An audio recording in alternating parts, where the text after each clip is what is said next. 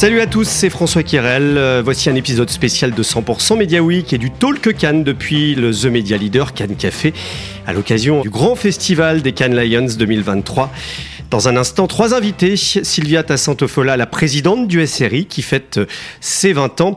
Et également écouté dans un instant Marc Fischli, le directeur général Europe de la Tech Criteo. Il nous parlera retail média et intelligence artificielle. Et puis troisième invité à suivre, Clément Bascoulergue, country manager d'IAS Integral Ad Science, qui lance une nouvelle mesure de l'attention de la publicité digitale. Avant de démarrer, on remercie notre partenaire Cision, qui soutient et écoute assidûment ce podcast chaque semaine. D'ailleurs, je vous rappelle que vous pouvez faire appel à Cision pour vos news briefings quotidiens, vos panoramas de la presse ou analyses d'Insights Consumers. Trier, sélectionner, prioriser l'information et aider les communicants dans leur prise de décision, c'est la mission euh, des éclaireurs de marque Cision.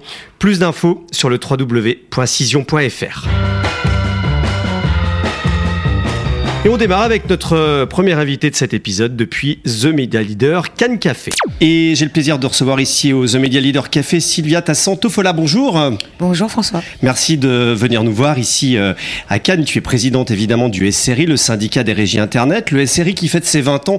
Comment euh, finalement sur les 20 prochaines années les acteurs Internet français peuvent trouver la place dans, ce monde-là qui, on, voit bien, euh, euh, ne les favorise pas toujours en fait. Hein. Effectivement, en termes de quantitatif, on peut pas considérer que nous sommes euh, favorisés et ça fait partie effectivement des, actions du SRI, voilà, de, constater que année après année, le poids de ces acteurs internationaux est, est très important puisqu'on est autour de 75% et donc il reste 25% mathématiquement pour les acteurs français Néanmoins, euh, et c'est un message que je porte maintenant depuis euh, plusieurs mois, euh, je maintiens que la France n'est pas en retard. Arrêtons d'avoir ce syndrome du village gaulois.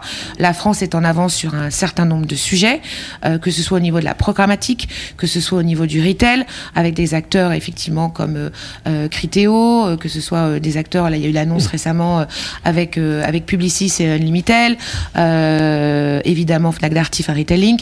Voilà, donc en tout cas sur le retail, euh, je considère qu'on a une place euh, forte, la partie programmatique également, sur euh, la proposition aussi de valeur en termes de pluralisme, en termes de diversité, et c'est ce qu'attendent les marques. On voit quand même qu'il y a un effet balancier et que la dynamique quantitative qui a animé le marché ces 20 dernières années, on voit là que par rapport aux enjeux du consommateur, qui est aussi un citoyen, et les enjeux de responsabilité, de sustainability, j'imagine qu'on va en parler, fait qu'aujourd'hui, les marques, elles vont avoir des enjeux euh, d'avoir euh, quand même aussi des investissements contextualisés, euh, éditorialisés, de brand safe de nouveau, et qui permettent aussi de créer de l'engagement et de l'attention. Je suis pas d'un optimisme débordant parce que la conjoncture mmh. elle est compliquée. D'ailleurs, que ce soit pour les acteurs français et aussi pour les acteurs internationaux, puisqu'on voit bien qu'il y a un slowdown euh, euh, réel et sérieux là ces derniers mois. Euh, mais pour autant, j'ai de la confiance et je reste profondément convaincu que la partie est loin d'être jouée, qu'on a tout à fait notre place. Il y a le référentiel de l'empreinte carbone qui a été de votre grosse actu avec l'Alliance digitale. Comment vous y êtes arrivé Il y a eu un acte fondateur qui a été le label Digital Trust.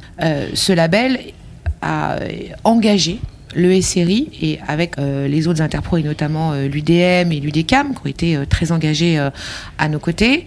Sur l'enjeu euh, de se dire à un moment pour faire la différence, pour démontrer la différence, il faut qu'on ait cette processus de labellisation pour pouvoir démontrer dans une logique d'amélioration continue que nos inventaires avaient une réelle valeur ajoutée à la fois en termes de performance, à la fois en termes de, de qualité et à la fois en termes, on va dire, de brand safety de nouveau.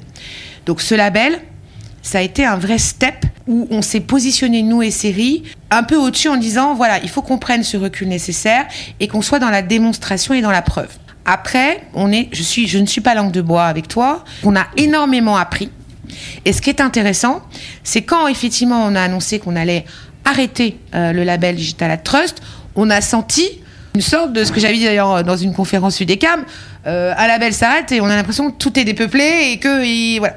Mais nous, en parallèle de ça, on avait déjà anticipé la suite mmh.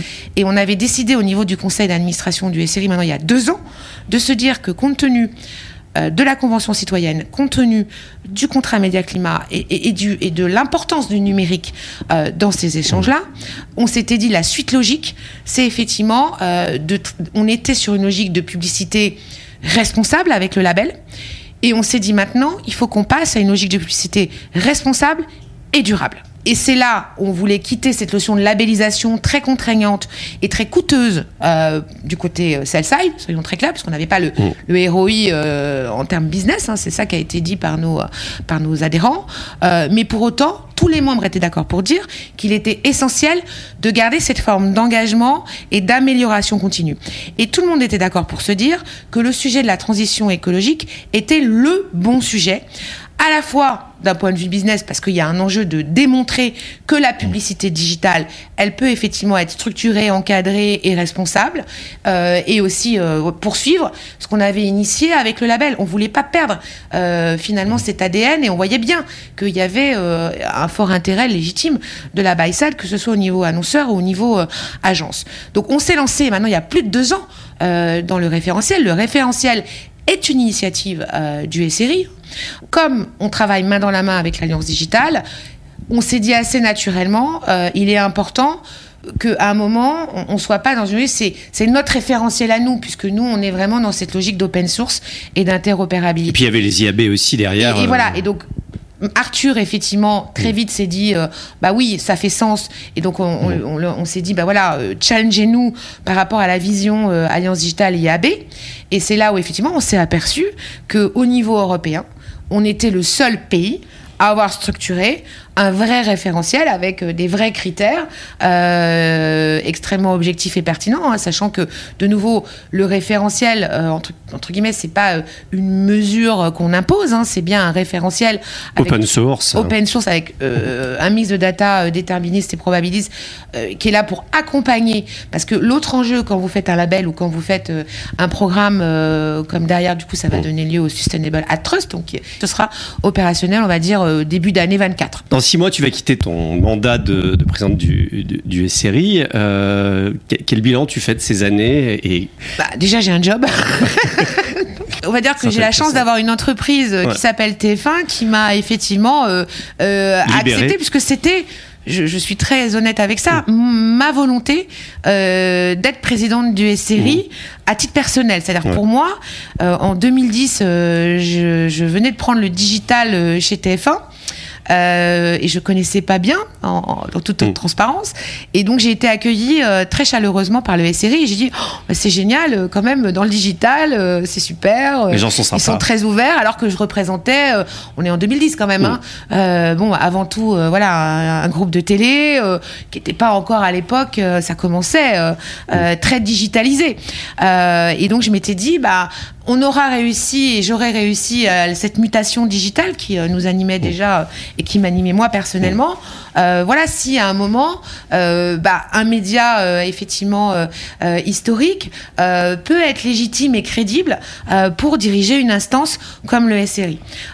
et donc, et quand je suis revenue chez TF1 en 2016, j'avais dit à Hélène, bah écoute, un an avant, bah, parce qu'il y avait, il fallait attendre les prochaines élections, je lui ai dit, écoute, moi, j'avais dit un an avant, je serai candidate et je veux passer du temps et je veux démontrer effectivement que les médias historiques ont cette capacité aujourd'hui de jouer euh, dans la cour du digital de manière euh, totalement euh, pleine et entière. Et par contre, j'avais donné une parole importante qui était de dire quand je suis série, je ne serai pas TF1, je serai avant tout et série. Et je crois que, voilà, euh, dans mon bilan, euh, je crois que j'ai respecté cette parole-là et que j'ai toujours défendu l'intérêt de tous les membres du SRI. Euh, mon bilan, ça a été de dire il faut qu'on soit dans une logique de collaboration et de, co de coopétition positive avec des acteurs comme Google, comme Amazon, qu'on a fait rentrer en tant que partenaire à tech au niveau du SRI. Ça, c'était pour moi un point important, plutôt que d'être dans une logique de je suis petit, tu es gros. Euh, et, d'avoir le syndrome euh, entre guillemets de, euh, de jouer qu'uniquement en défense parce que les choses ne sont pas blancs ou noirs et que effectivement et c'est bien de discuter avec eux. Mais c'est Google et c'est Amazon, ce sont à la fois des annonceurs pour certains d'entre nous, ce sont effectivement des partenaires à tech, ce sont aussi des concurrents. Voilà, donc tout n'est pas aussi simple et je pense que le dialogue et l'ouverture et la capacité à se poser sereinement tout en défendant euh, néanmoins les membres euh, du SRI que sont effectivement les acteurs du marché français euh, était important. Le, deuxième point, c'est évidemment l'activation du label et tout ce qu'on a appris, comme je disais, au travers de ce label, à la fois les choses très positives et l'enjeu de se dire que bah, désormais le marché attend et, veut encore qu'on soit dans cette mm. logique euh, de labellisation qualitative, en tout cas. Euh, et ça, euh, et aussi apprendre de ses échecs. ça, c'est aussi un point important. Et puis sinon, moi, j'avoue que je tiens à remercier tous les membres du CA, du SRI, et puis en premier lieu, Hélène et Myriam, qui ont été à mes côtés. et c'est vrai qu'on a super bien bossé, je crois. Toutes les trois. Euh, et, j'ai eu la confiance du CA, et je, enfin, va dire, à la fin de l'année, ça fera 5 ans et demi. Euh, euh, et, je les remercie pour ça. Merci beaucoup, Sylvia. Très bon canne et bonne soirée.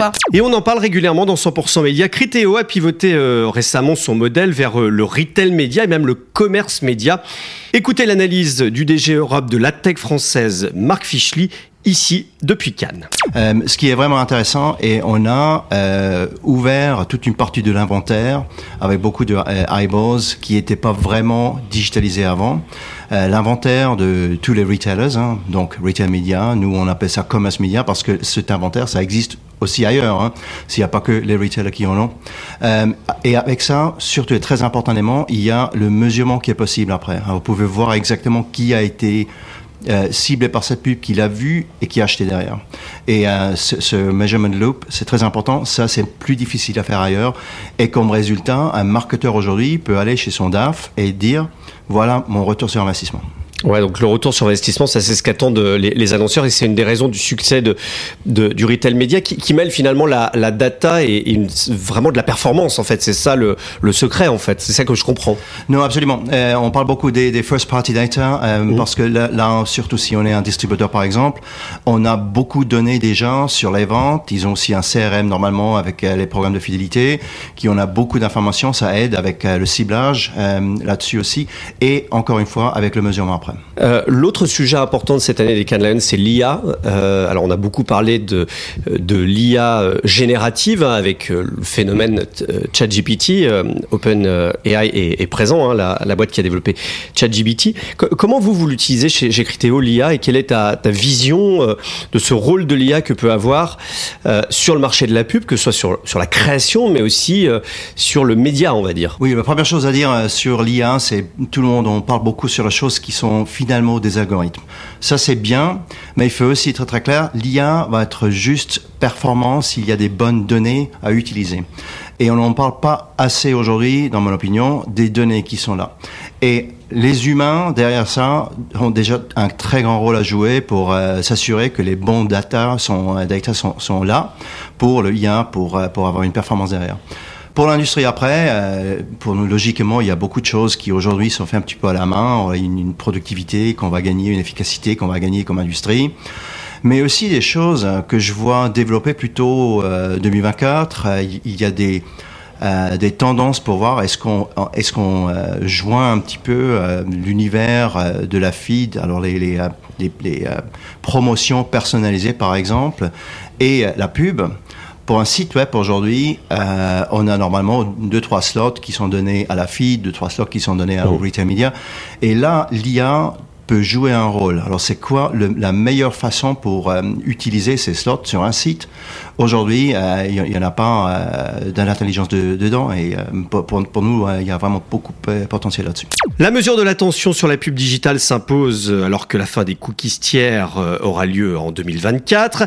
L'occasion pour IAS, Integral Ad Science, l'un des grands mesureurs tiers de confiance du marché, de dévoiler sa nouvelle offre. Clément Bascoulergue, le country manager d'IAS en France, est venu ici aux The Media Leader Cannes Café pour nous expliquer la stratégie. On a choisi sur ce sujet d'avoir euh, une approche hybride, donc de réunir le meilleur des deux mondes. Euh, le meilleur des deux mondes, c'est quoi? Le premier monde, c'est un monde déterministique, donc ça c'est de la donnée euh, réelle IS qu'on traque sur les campagnes, qui s'appuie sur trois variables. La première, c'est l'exposition, combien de temps les pubs sont exposées, combien de temps elles sont visibles. Donc ça, c'est la première variable. La deuxième qu'on appelle la situation, c'est la qualité des sites, qualité d'exposition. Donc là, pour le coup, on va être sur l'encombrement publicitaire, euh, la part de voix des pubs sur, sur les écrans. Donc voilà, on est vraiment sur cette qualité d'exposition des sites, deuxième variable. Et la troisième, c'est l'interaction. Est-ce que les gens vont cliquer, scroller, avoir un mouvement avec la publicité? Ça, ces trois variables-là qui viennent d'IS, ça c'est de la donnée déterministique qu'on mesure en réel sur les campagnes. Et quand je te dis l'approche hybride, c'est qu'en fait, on a choisi de mêler également ça avec de la donnée euh, d'eye tracking, parce que du coup, on, trouve, on considère que cette approche d'eye tracking, elle a aussi de la valeur. Donc ça se passe comment? C'est avec, une, euh, avec la webcam ou c'est sur un panel? Donc pour l'eye tracking, on a fait le choix de s'associer euh, à Lumen, qui nous semble être le partenaire le plus euh, robuste, le plus fiable sur ce sujet-là. Donc on a, on a fait un partenariat exclusif avec Lumen, qui est assez connu en France. Euh, et donc Lumen, c'est de la donnée de panel. Donc c'est des panélistes auprès desquels ils récupèrent de la donnée d'eye tracking. Et ces données d'eye tracking sont après modélisées euh, on en crée un score euh, prédictif qui est intégré dans notre score d'attention. Donc le score d'attention IS, il mêle une partie qui vient de nous, euh, qui est de la donnée réelle qu'on traque sur les campagnes, et une partie d'eye tracking qui vient de l'humain et qui est élaborée sur un modèle prédictif. Voilà, c'est la fin de cet épisode. Retour de 100% Media Week classique, on peut le dire, vendredi prochain dès 7h sur votre plateforme d'écoute préférée. Et puis retrouvez également la série euh, de podcasts Le Talk Can avec tous les invités de la semaine sur euh, notre site internet themedialeader.fr slash podcast et sur toutes les plateformes d'écoute.